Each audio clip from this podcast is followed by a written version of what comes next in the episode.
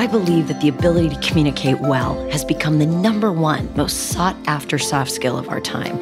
And not just in the workplace, but in our personal lives as well. We all want to be more engaging, more charismatic, and authentic in front of an audience and in one on one conversation. Bottom line, we want to shine. And that's where I come in. I have coached hundreds of clients, helping them to shine in high pressure situations, whether on camera for CNN or CNBC, the Oprah Show, or for the TED stage, or sometimes even just helping clients navigate a tough conversation. But now I want to offer you everything I know about communicating well. And for the next 20 minutes, give or take, I will give you high voltage, practical, and highly irreverent advice to help you dismantle the communication habits that are holding you back while giving you the skills you need to shine. But enough with the preamble. Let's dive in.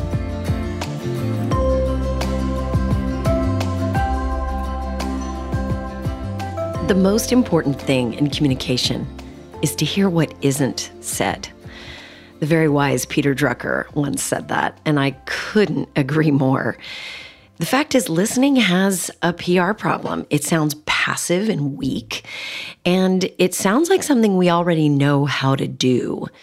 Hence, we're not really interested in learning more about it because we think we've got it nailed. But imagine for a moment how wild, vast, and alive your inner life is. And then consider that the other seven and a half billion people roaming the planet with us have that same vast, wild, alive inner expanse.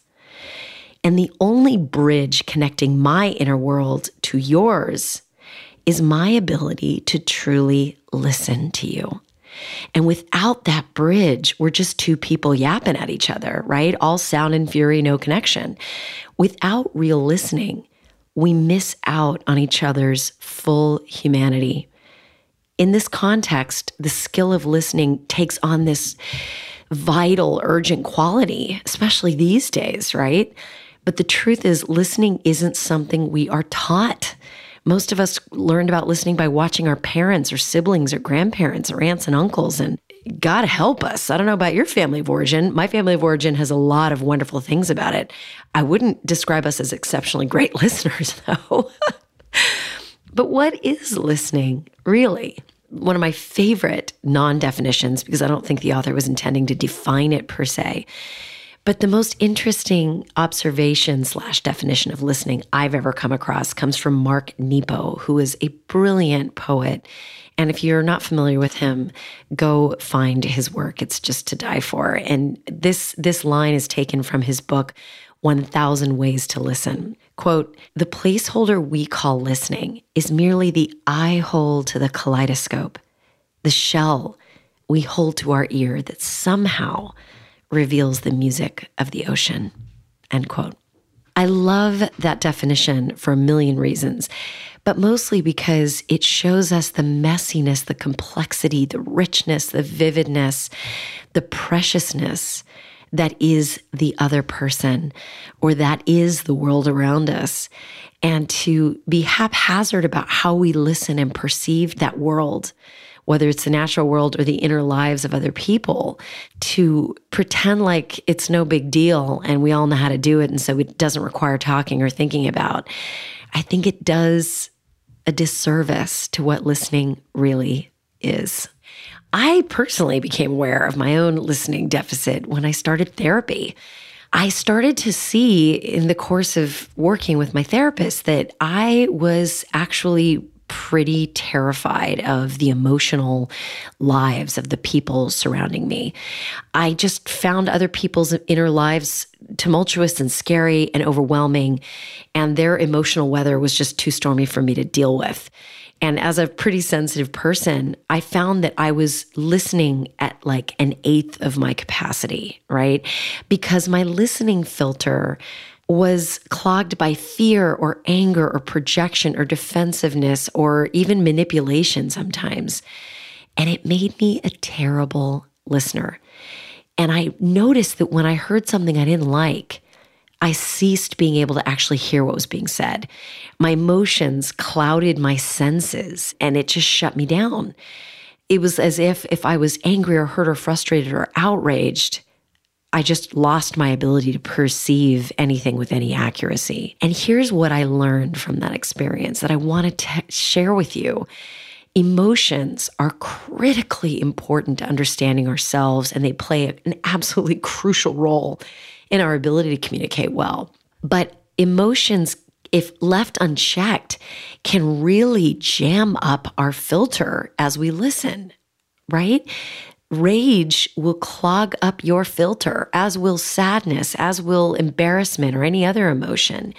And what I've learned is that unless we diligently work to make sure we are listening through a clear mental filter, we will never be able to bridge the distance between me and you, us and them. We will never get to we, right? We will never experience the kaleidoscope, the shell to the ear level of rich listening.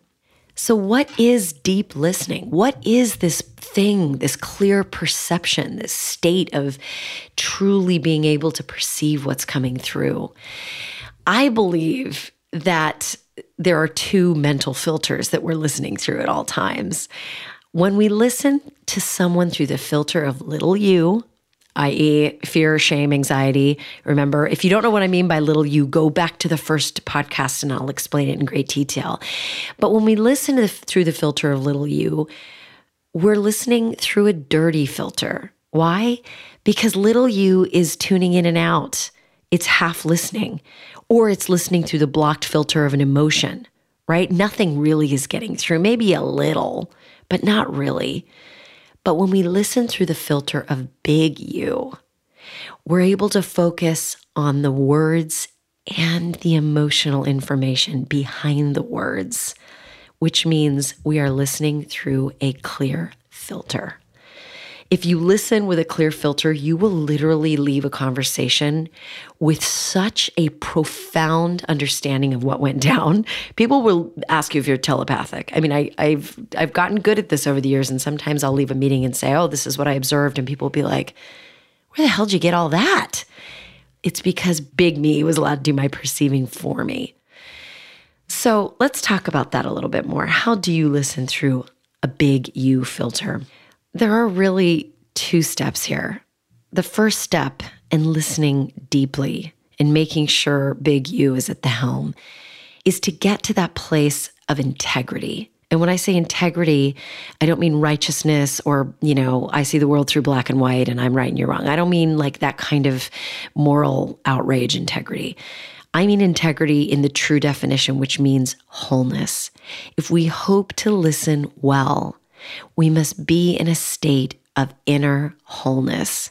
In other words, we have to get right with ourselves. And the first part of that, of course, is clearing out our minds of junk thought patterns, right? Remember the series I did on junk thoughts? The five of them were inferiority, superiority, us versus them, scarcity, victim, narratives, perfectionism, those things rip you out of a state of integrity. They tear you to ribbons. And we need to be willing to replace those thought patterns with their opposite, right? If we're having an inferiority attack, we got to get to equality. Same with superiority. If we're feeling an us versus them jam, we got to find a way to get to we, unity. If we're feeling a scarcity vibe, we've got to get to a feeling of enoughness, sufficiency, or even better, abundance. If we're feeling victimized, we got to get to a place of choice. And if we're feeling a perfection attack, we have to remember that the goal is connection right?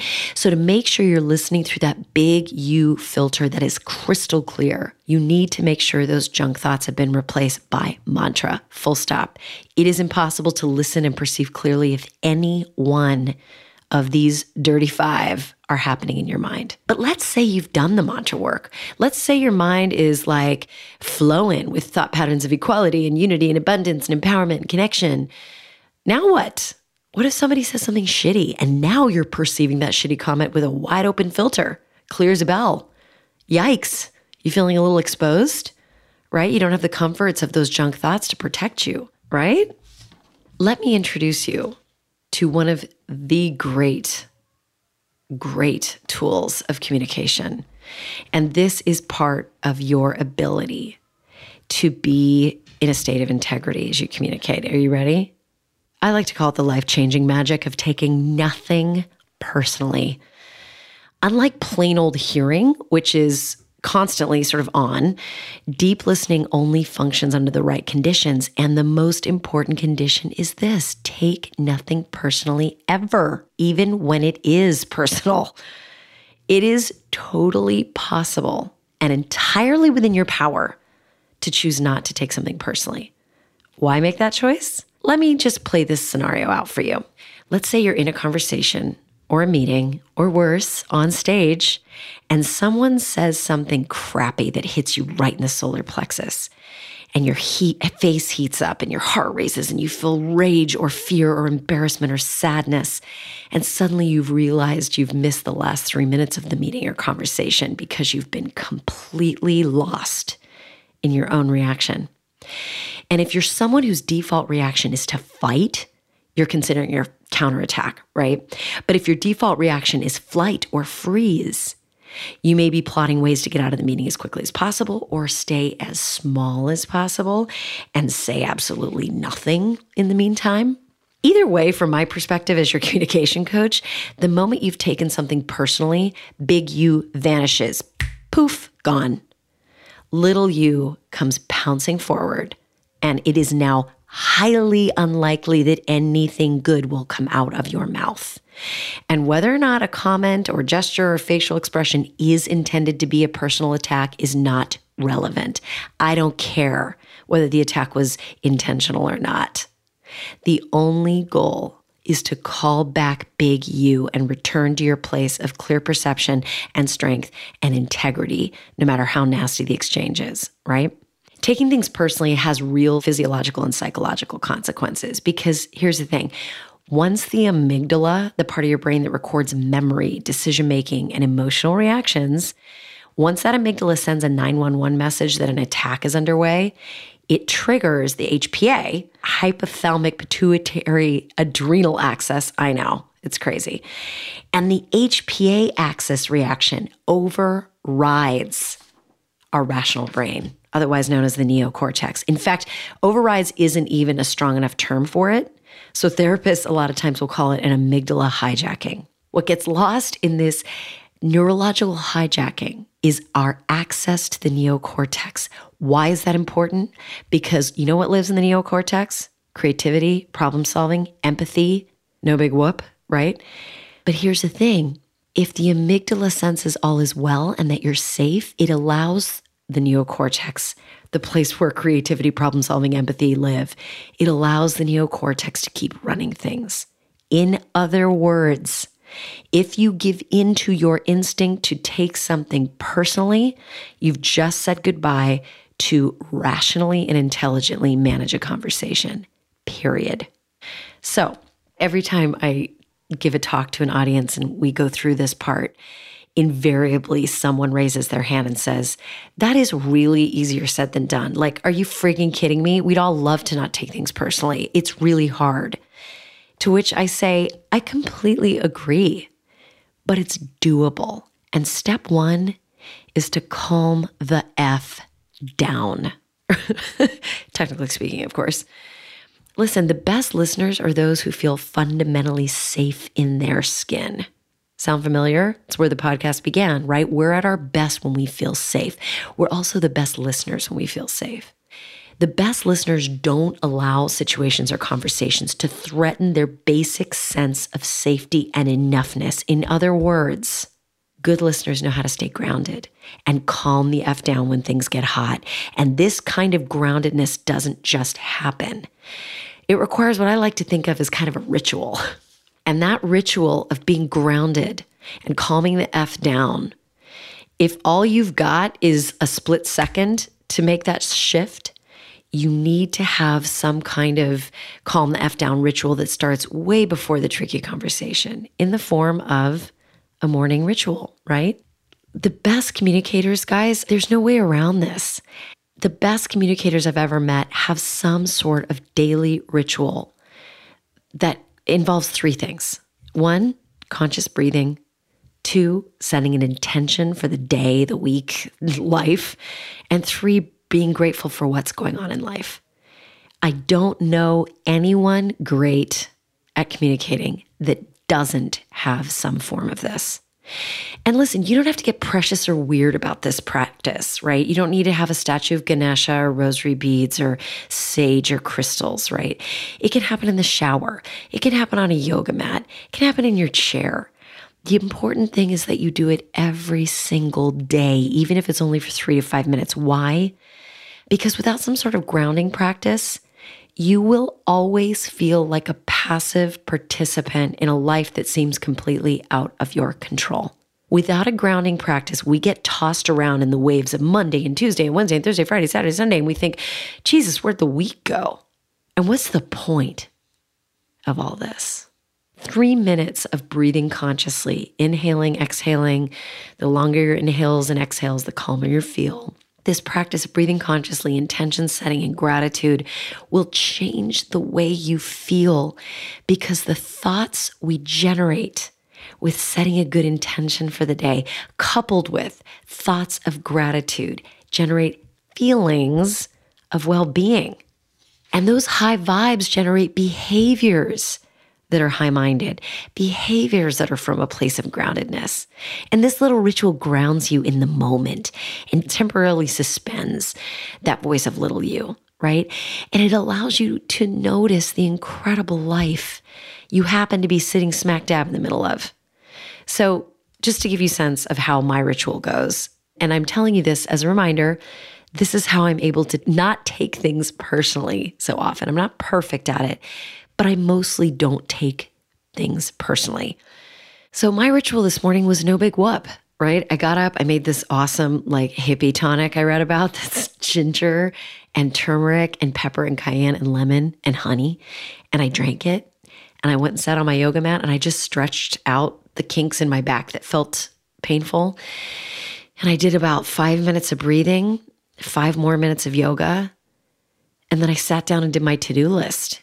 And my mental state looking at my to do list was so much clearer. And then once my to do list was done, I got a cup of coffee and I started doing my stuff. Right.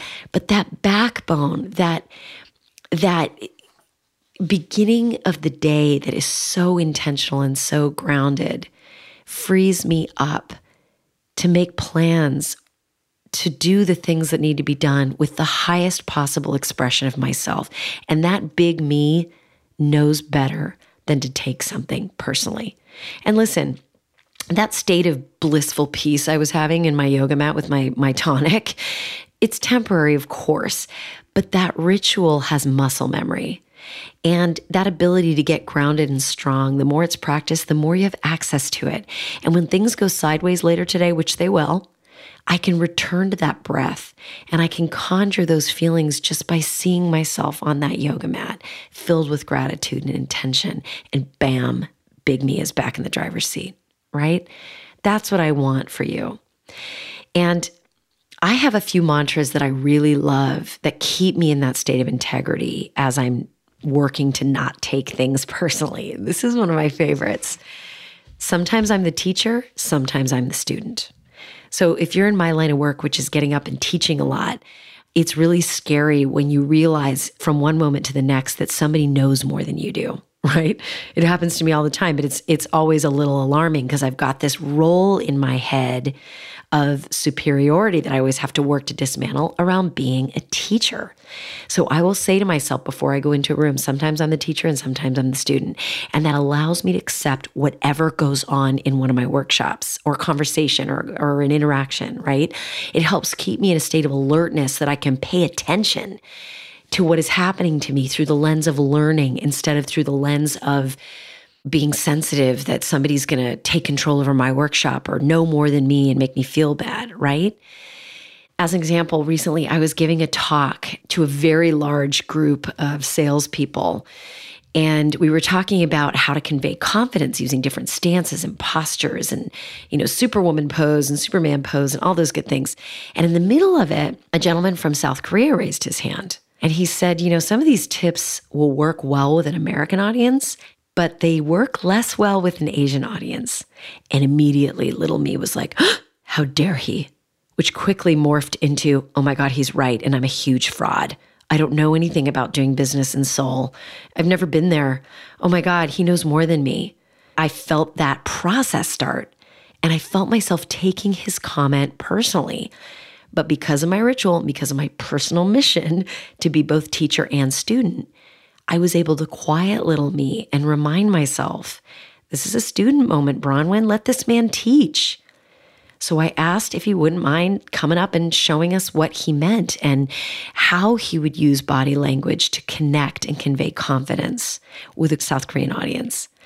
And he said, Well, that's the actually the thing with what you're teaching. If you're in a meeting with Korean business people, confidence isn't what they're looking for. They're looking for someone trustworthy. It is a trustworthy impression you must make. And again, little me, of course, reared up like, did he just say there was a problem with my teaching? But Big Me, thankfully, was on hand and said, Let this man teach. And I gave him the floor. And he did this amazing demonstration of how to properly bow and hand over business cards using both hands. And it just led to this incredibly rich conversation about protocol and business and cross cultural understanding. It was awesome. I mean, I loved it, the audience loved it. But had I taken that man's comment personally and tried to maintain control, quote unquote, over my own workshop, it wouldn't have ended well for any of us. Which actually leads me to the second component. So we've been talking about integrity, right? And being in a state of wholeness and groundedness and strength. But we need to talk about the second piece to this, which is you've gotten right with yourself, you're in a place of integrity. How do you get right with your audience? This is the other piece of listening deeply. And because we're running out of time, we're going to pick up this thread next week. Okay? My God, 20 minutes goes by fast. I hope you have a beautiful week. I hope that you're able to give people around you the kaleidoscope listening treatment, that deep listening treatment. You've got a lot to think about from a place of, from the perspective of staying in integrity and wholeness. For your homework this week, if you're into it, figure out what your ritual is. Even if it's five minutes, stick to it stick to it. I forgot to tell you one of my other favorite things about my ritual that I'm working with right now is I'm not allowing myself to look at anything digital until after I have eaten breakfast. So I have to like do my stretches, say my prayers, breathe for three minutes, eat something, and only then can I reach for my phone. That's been like enormously useful. That's a relatively new part of my ritual in the morning. Anyway, guys, thank you for giving me your ears, your hearts, your minds. And I hope you have a blessed, exciting, marvelous week. Shine on, you crazy diamonds.